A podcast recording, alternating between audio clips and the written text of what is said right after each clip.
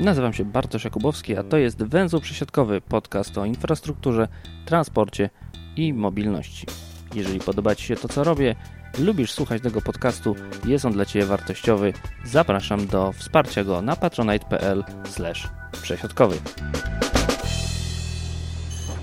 Jesteśmy na dworcu centralnym, ze mną jest Kuba Czajkowski, na, co dzień miasto jest nasze, a ostatnio na dworcu centralnym jesteś wolontariuszem. Witam Cię bardzo serdecznie.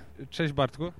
To powiedz, co tu robisz tak naprawdę, bo tu dzieje się dużo, ludzi też jest dużo i na pewno zakres pomocy też jest duży, więc może zacznijmy od tego, żeby uporządkować, co tu się dzieje, jaka jest twoja rola w tym? Ja, ja od kilku tygodni e, koordynuję logistykę dostaw darów i staram się, żeby dary trafiały w sposób zorganizowany i płynny do osób, które tego najbardziej potrzebują przy czym nie zakłócając ruchu pasażerskiego na dworcu centralnym, który jest jednym z największych dworców w Polsce.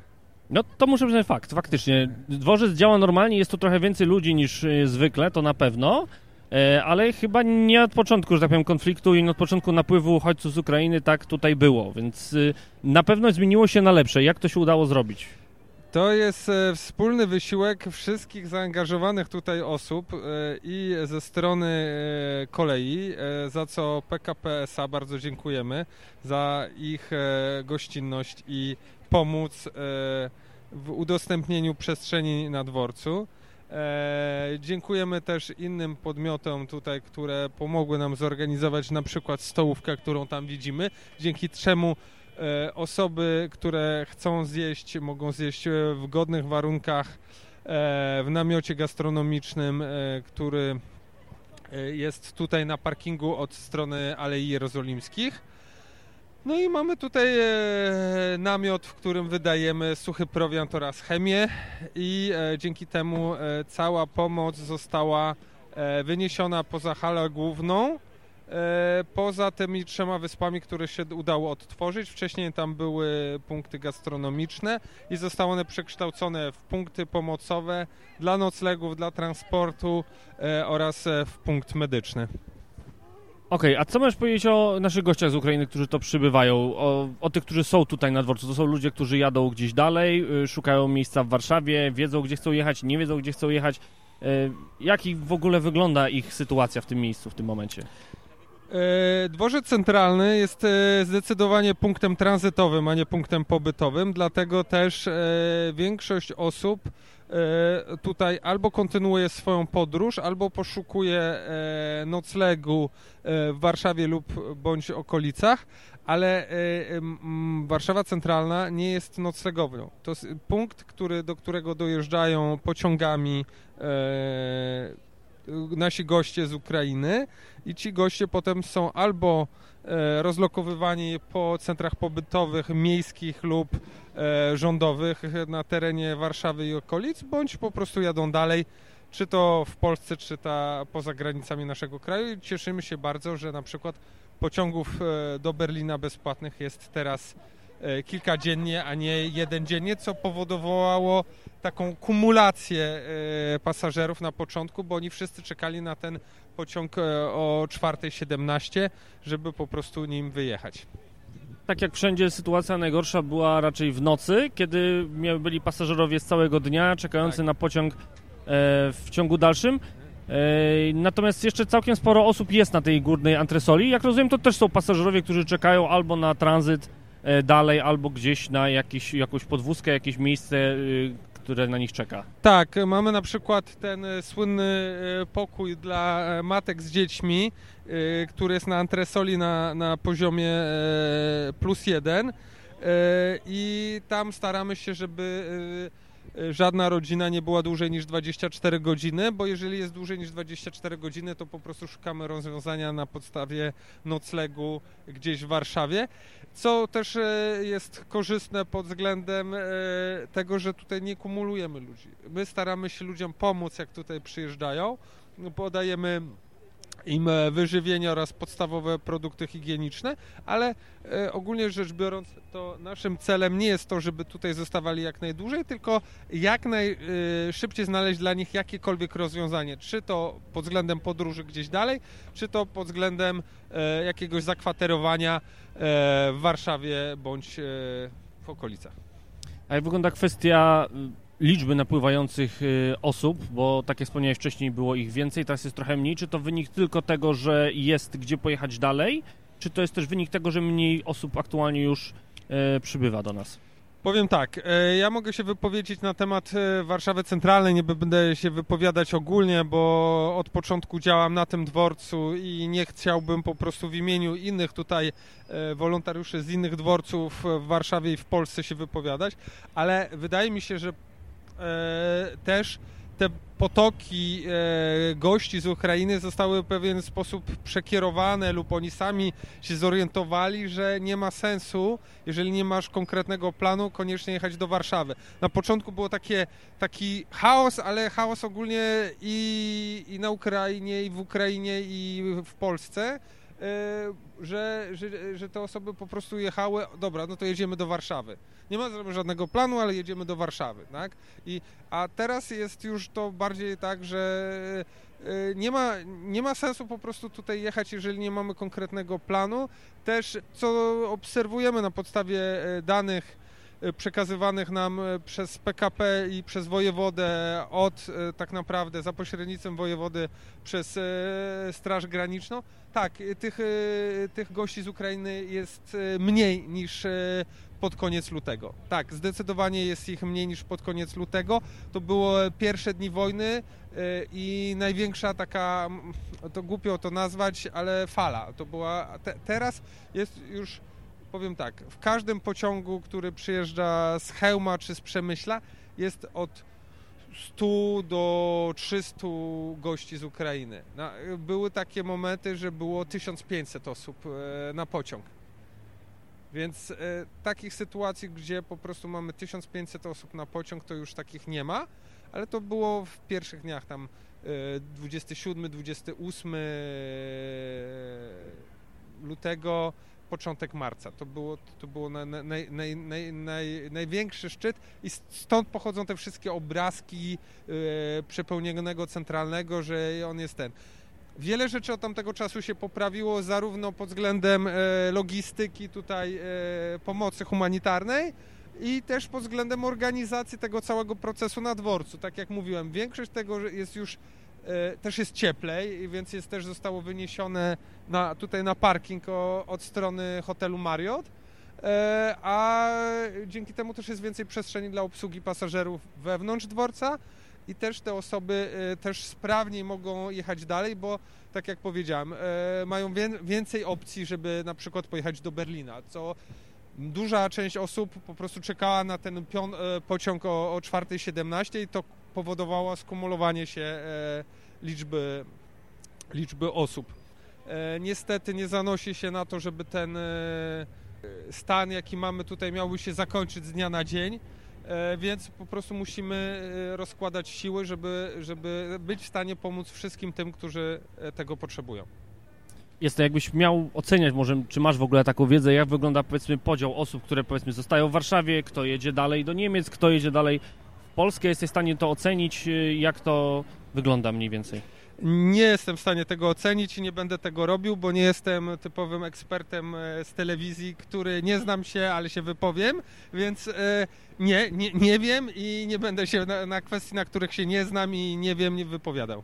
E, zadałem to pytanie nie, nie dlatego, żeby tutaj, żebyś tutaj roztaczał eksperckie wizje specjalistów od geopolityki, natomiast wiem, że byli też wolontariusze, którzy zwyczajnie pomagali wyszukiwać połączenia, kierować osoby do kolejnych pociągów. E, jak to, jak to ogarnąć tak naprawdę, taką falę ludzi wlewającą się najpierw z pociągów, tak jak powiedziałeś, ze wschodu, a potem, e, żeby pokierować ich e, w dalszą podróż? Ja chciałbym bardzo serdecznie podziękować wszystkim wolontariuszom, którzy tutaj pracują e, na dworcu centralnym. To jest e, grupa Centrum, e, osoby, które są niezrzeszone, oczywiście harcerzom, którzy też nam pomagają, wszystkim osobom dobrej woli oraz Państwowej Straży Pożarnej. Państwowa Straż Pożarna, tak jak widać, w imponującej liczbie każdego dnia od świtu do północy i przez całą noc 24 e, godziny na dobę. E, pomaga wszelkim osobom, e, które potrzebują asysty, żeby wyjść z pociągu, żeby przenieść ciężki bagaż, żeby te wszystkie osoby prawidłowo skierować wpierw do hali, a potem do innych punktów. Też Państwowa Straż Pożarna tutaj daje nam do dyspozycji autobusy, które rozwożą e, e, naszych gości z Ukrainy do centrów pobytowych. Więc e, w tym miejscu w imieniu wszystkich wolontariuszy chciałbym podziękować strażakom z Państwowej Straży Pożarnej, którzy pomagają nam w tym wszystkim. Gdybyśmy mieli zakończyć, to jak można Was wesprzeć?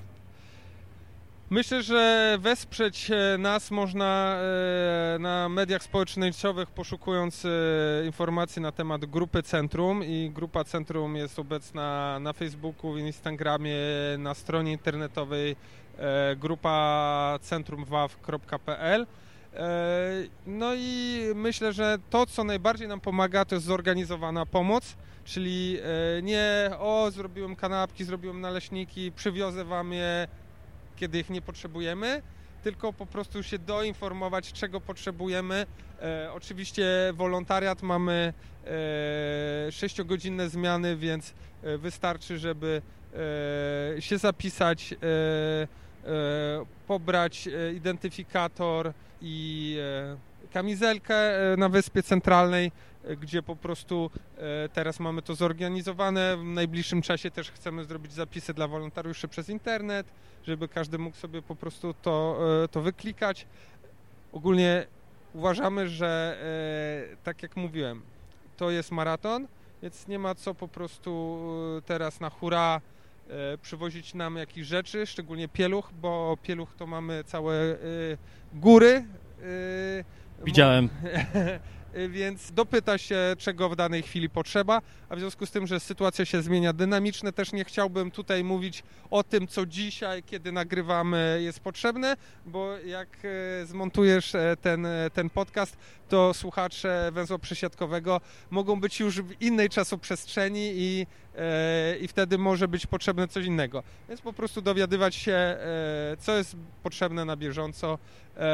No i ja też e, ogólnie w całej swojej działalności społecznej e, staram się każdemu przekazywać, bo e, ludzie się też mnie pytają, co ja mogę zrobić, angażować się lokalnie. Więc najbardziej pomożecie dworcowi centralnemu, jeżeli zaangażujecie w swojej miejscowości, w swojej dzielnicy, w swojej gminie i tam będziecie robić coś dobrego, co pomoże, co spowoduje, że w waszej najbliższej okolicy ci ludzie też do, do, dostaną wysokiej jakości pomoc dzięki czemu nie będą musieli do nas wracać, bo czasami były takie sytuacje, że oni byli tak dobrze zaopiekowani przez nas, to powiedzieli, no my wracamy, bo, bo e, na centralnym jest lepsza pomoc niż gdzieś tam, nie będę mówił gdzie, ale, ale, ale to, co najbardziej nam pomaga, to jest to, żeby po prostu e, ta pomoc była dobra e, wszędzie, w każdej dzielnicy, w każdej gminie, w każdej większej lub mniejszej miejscowości. I wtedy myślę, że to nam najbardziej wszystkim pomoże.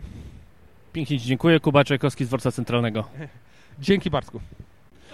Chciałbym też jeszcze podziękować bardzo serdecznie posłance Paulinie Matysiak, która kilkukrotnie odwiedzała dworzec centralny yy, i interweniowała szczególnie na początku, by yy, nasze prośby do wojewody były zrealizowane, więc bardzo serdecznie Paula dziękuję.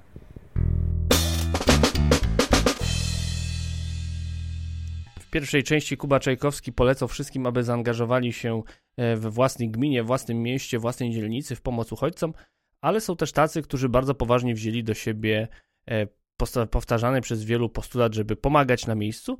No więc Kajetan Orliński jest w Ukrainie i pomaga na miejscu. Witam Cię bardzo serdecznie.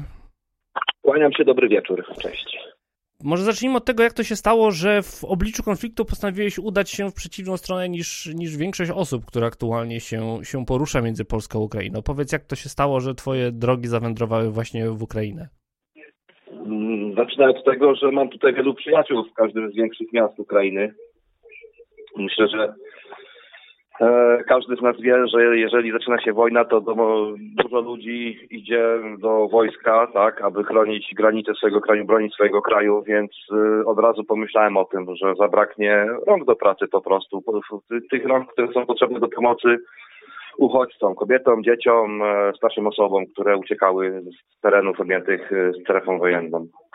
No ale jednak większość obywateli Polski skupiła się na tym, żeby pomagać tutaj, wozić nawet ludzi od granicy, o czym też już tu mówiłem, e, pomagać na miejscu, ale jednak co sprawiło, że postanowiłeś przekroczyć granicę i tam na miejscu e, spróbować swoich sił? No właśnie, wolontariusz? Właśnie, właśnie to, że w Polsce każdy tak naprawdę, i tu jestem w szoku, jestem naprawdę, podziwiam wszystkich, którzy włożyli tyle serducha i pomagali w tych pierwszych tygodniach wojny e, obywatelom, bez, bezinteresownie obywatelom Ukrainy.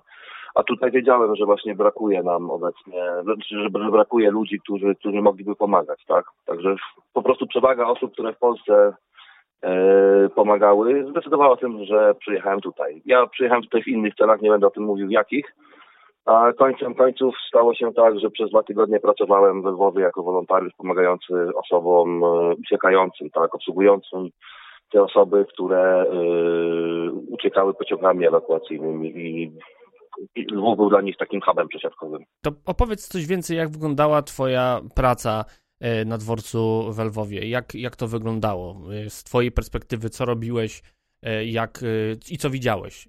Do Lwowa trafiłem siódmego dnia wojny. Można powiedzieć, że to było po pierwszej części tej pierwszej fali uchodźców. No był chaos, panował duży chaos. Ludzie uciekali, ludzie, kobiety, dzieci, starsi ludzie, tak, bo mężczyźni raczej w drugą stronę jechali a kto przyjeżdżał do Lwowa, to albo swoją rodzinę odprawiał do granicy i wracał na wschód, albo zostawał we Lwowie razem, pracowaliśmy jako wolontariusze. A tak naprawdę robiliśmy wszystko, od y, noszenia bagaży tym zmęczonym, zmęczonym trzydniową na przykład podróżą kobietom gdzieś z Sumów czy z Charkowa, poprzez przenoszenie dzieci przez tory, tak, starszych osób, kierowanie ich do odpowiednich punktów y, pomocy, gdzie mogli uzyskać ciepły posiłek, miejsce do spania. A tak naprawdę wtedy zaczęła się w Lwowie organizować cała, cała e, humanitarna, że tak powiem, ekipa, która e, ogarnęła ten cały bajzel, który panował ze względu na wojnę, tak? Bo no, nikt nie był na to przygotowany, żeby przyjąć taką ilość osób. Według, według tutaj naczelnika stacji w Lwowie w tym pierwszym tygodniu dziennie przybywało ponad 30 tysięcy osób pociągami. A w drugą stronę, jak po przyjeździe pociągów, tak, one wracały na, na wschód, do Charkowa, do Kijowa, do Odessy, nie wiem, do Dnipra, do Zaporoża. Ładowaliśmy pomoc humanitarną do tych wagonów, bez względu na to, czy to był pociąg Intercity Plus, czy wagon Plackartny, czy Kupiejny, wszędzie się te, że tak powiem, kartony z pomocą, którą dostawaliśmy z całej Europy, z Polski też e, ładowaliśmy. Okej, okay. mamy w pamięci obrazy z Lwowa, właśnie z dworca, gdzie te tłumy ludzi e, no, szturmowały w panice, w strachu. Nic dziwnego, to normalna rzecz, nie oceniamy tego. Natomiast y, widziałem potem, obserwując Twoje relacje na Facebooku, że z czasem ten chaos udało się y, uporządkować. To tylko kwestia się jakoś opanować udało się to przede wszystkim opanować. Troszeczkę więcej ludzi udało nam się znaleźć, którzy przyjeżdżali, pomagali. E, na pewno pojawiły się jakieś widoczne dla, dla osób uciekających oznaczenia, gdzie mają się udawać, w jakim celu. No i patrząc po ilości pociągów ewakuacyjnych, które przyjeżdżały, podejmowaliśmy decyzję dotyczące tego, jak tych na przykład na pociągi do Polski odprawiać. Tak? Wszystkie pociągi ewakuacyjne przyjeżdżały na perony od pierwszego do czwartego, a peron piąty we Lwowie był przeznaczony tylko dla pociągów jadących do Polski i chodziło o logistyczne zaplanowanie tego, bo tak naprawdę ludzie przyjeżdżali wielokrotnie po prostu w tym, co mieli na sobie, z jakąś tam małą torbą i nie wiedzieli, gdzie chcą jechać i co chcą. Im głównie zależało na tym, żeby nie była syrena i żeby nikt ich nie bombardował, bo takie przypadki miałem. Więc część po, po utworzeniu tego sztabu wolontariuszy po prostu podzieliliśmy dworzec i dostępne pomieszczenia na właśnie takie, że tak powiem, pojawiła się kawiarnia, gdzie ludzie, którzy chwilę mieli przesiadkę, tylko mogli się napić ciepłych napoi, coś zjeść ogromna, ogromna pomoc szła, szła, szła z Polski. Na przykład dostaliśmy od Polaków z Wrocławia, z mojego miasta, 4000 kanapek, one się w godzinę rozeszły. To też mówi, jaka to była ilość ludzi, tak? Trzy, trzy miejsca, gdzie lokowaliśmy matki z dziećmi, w zależności od ich wieku i oczywiście osoby starsze. Pojawił się punkt medyczny. Też przyjechało dużo, przyjechał chłopak ze Stanów Zjednoczonych, który jest lekarzem i chciał pomagać jako e, wolontariusz właśnie w sztabie medycznym. I myślę, że to, to też wpłynęło na, na, na, że tak powiem, rozładowanie tego ruchu, bo ludzie nie szli w, jednym, w jedno miejsce, tylko każdy wiedział, każdy był kierowany przez nas w odpowiedni punkt. Trzeba też tutaj podkreślić y, dość, dość dużą, fajną współpracę. Udało mi się nawiązać z kolejami ukraińskimi, z kolejarzem, tak?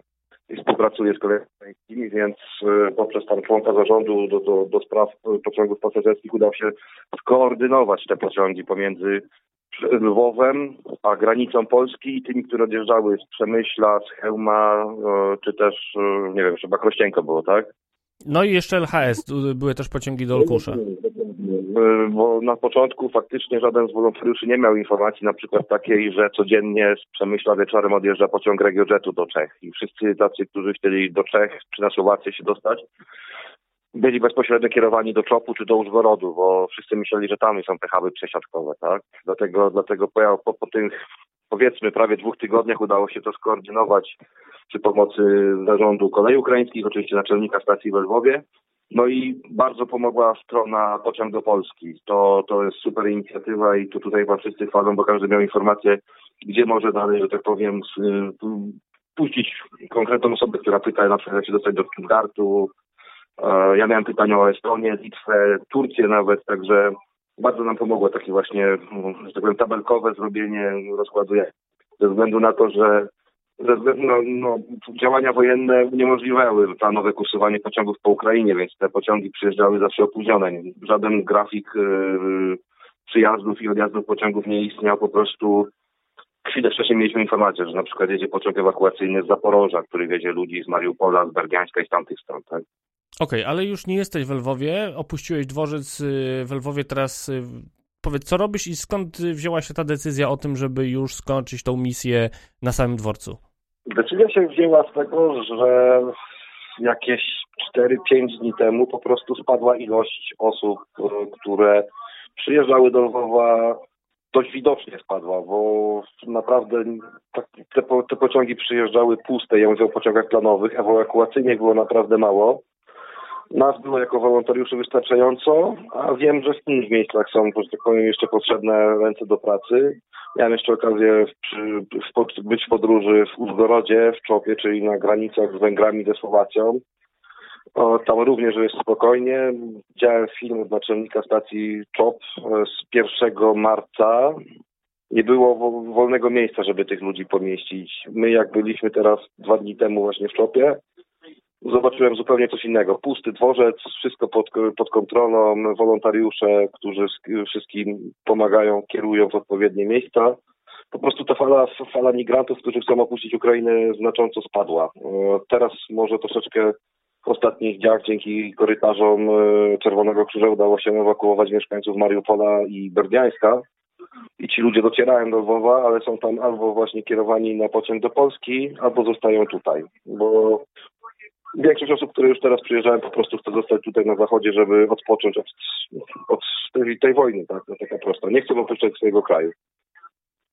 Czyli w Twojej ocenie możemy przyjąć, że to jakby ta główna fala uchodźców z Ukrainy jakby w tym momencie się powoli zaczyna zatrzymywać? Uważam, że tak. Ja sam obecnie jestem w Tarnopolu, kieruję się dalej na wschód, nie będę mówił dokąd.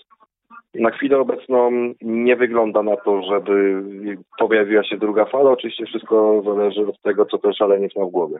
Na chwilę obecną uciekli wszyscy, których miasta zostały doszczętnie zniszczone, były bombardowane, tak?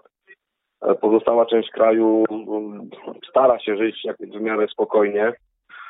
Widać to na Zakarpaciu, w, okolicach Iwana Frankowska, który również był bombardowany. Wiadomo, że to nie jest takie normalne życie do końca, bo jednak na przykład y, światło na ulicach o godzinie 20 gasną, mamy Wiecie, mamy przecież stan wojenny, więc yy, obowiązuje godzina policyjna.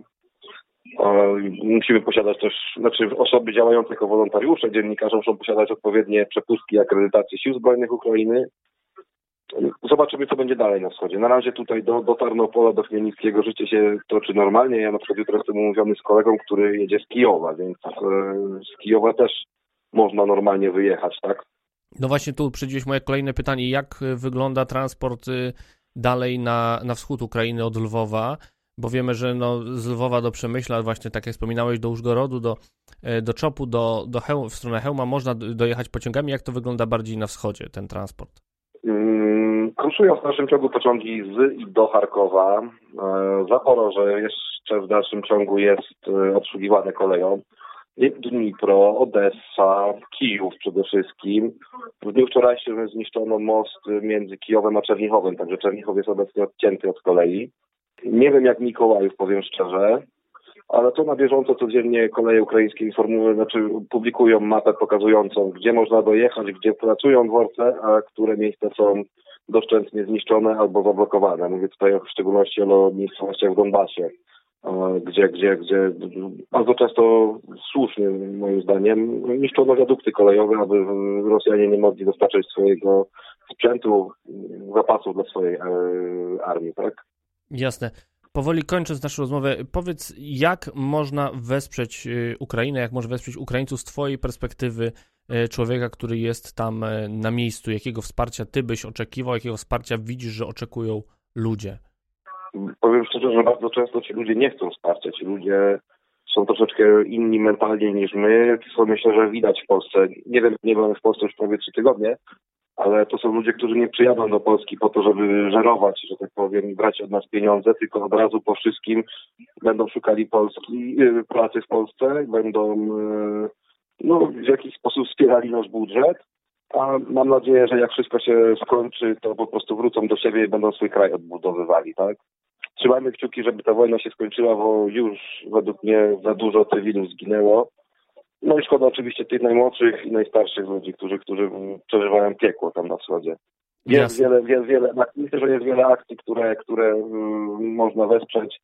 Sam mam taką swoją akcję, po prostu mam tutaj dużo znajomych i jak się z kimś spotykam, ktoś coś potrzebuje, to od razu na Facebooku piszę, proszę o jakieś wsparcie. Właśnie w obecnej chwili poszukuję części do samochodu Star 244 znajomy strażak spod Iwano-Frankowska poszukuje kilku części, aby móc walczyć z pożarami, które w tej porze roku są dość częstym widokiem i myślę u nas i na Ukrainie, tak. Zaraz, zaraz zaczynam poszukiwanie kolejnych rzeczy, to są jakieś mleczy, Boże, mleka dla dzieci, czy, czy lekarstwa, których tutaj po prostu w Ukrainie już brakuje, tak, bo ludzie na zachodzie Ukrainy wykupują co, to, co jest potrzebne ich bliskim na wschodzie i wysyłają czy to pociągami, czy, czy, czy, czy, czy pocztą. Także my jako Polacy myślę możemy trzymać kciuki za, za armię ukraińską, która dzielnie walczy i trzymać kciuki, żeby w Rosji w końcu poszli po rozum do głowy. Tego, tego sobie i przede wszystkim e, Ukraińcom e, życzymy. Bardzo Ci dziękuję za te relacje. Życzę Ci, że tak powiem, powodzenia i tego, żebyś bezpiecznie wrócił do nas i no, mam nadzieję, że tych opowieści będzie wtedy sporo, będziesz mógł opowiedzieć więcej na temat tego, co się działo, ale przede wszystkim życzmy sobie pokoju.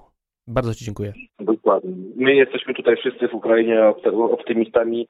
Wszyscy tylko czekają na to, żeby, żeby to się zakończyło i, i, i wierzą w to, to, to, to jest ważne. No kibicujcie Ukrainie i ja wracam dopiero po, po końcu wojny, także zobaczymy ile będę tutaj na miejscu. Oby jak najszybciej. Kajetan Orliński z Tarnopola z Ukrainy. Bardzo Ci dziękuję za tę rozmowę. Dzięki śliczne, spokojnej nocy.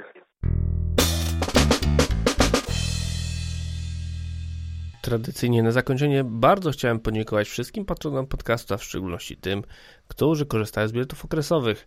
Są to Paweł Szczur, Tomasz Tarasiuk, Andrzej Kaszpir-Kaźmierowski, Monika Stankiewicz, Paweł Łapiński, Peter Jańcowicz, Jerzy Mackiewicz, Jakub Kucharczuk, Michał Cichosz, Łukasz Filipczak, Filip Lachert, Jacek Szczepaniak, Jurek Gozdek, Kuba Czajkowski, Piotr Rachwalski, Grzegorz Romankenik, Jakub Burdziński, Paulina Matysiak, MP, Michał Jankowski, Jakub Kundzik, Rafał Pierzchała, Piotr Gramacki, Hubert Peliński, Piotr Krasiński, Adam Zając, Jacek Fink-Finowicki oraz KMZ.